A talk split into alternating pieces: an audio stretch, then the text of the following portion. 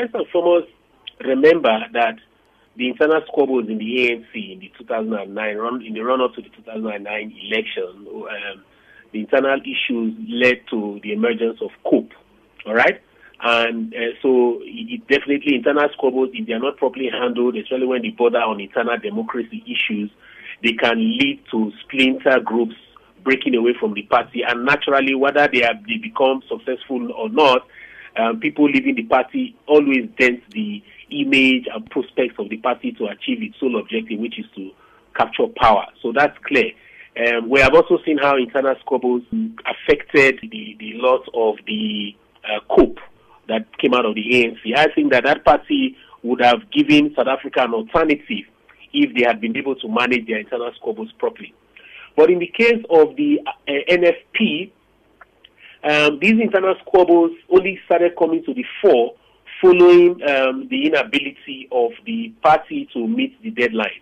Um, I think that there was a decision to suspend um, the top four and then what happened was that uh, the, the chairperson and the deputy chairperson ended up resigning.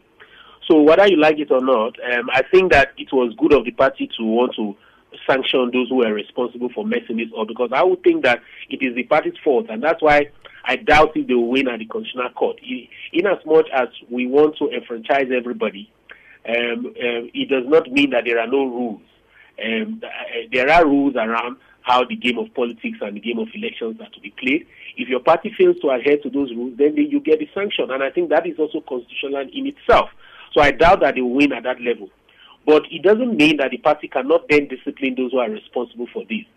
Uh, now, whether it's, it's far fetched, it's not, it's not easy to say that um, maybe when Ma- Zanele Magwaza got sick, um, she, she was supposed to have let, reins, uh, let go of the reins of leadership. Um, so maybe our inability to do, our failure to do so, maybe led to resentment and that maybe this act of not registering the party is a direct consequence of that particular issue. I doubt that. I, I don't think that the leadership at that time would have deliberately refused to register the party because they wanted to make a point. Uh, because at the end of the day, it's not only them that lose, um, the entire party loses. Um, so if you ask me, I'll say yes. Um, internal squabbles can affect the the the fortunes of a party, and I, in this case, um, I think it, it, it, will. I am not so sure if there, there is also a seat type issue here. I mean, I mean um, that's Magwaza refusing to, to, to step down from the party, given a medical condition. Maybe people expected her to do so.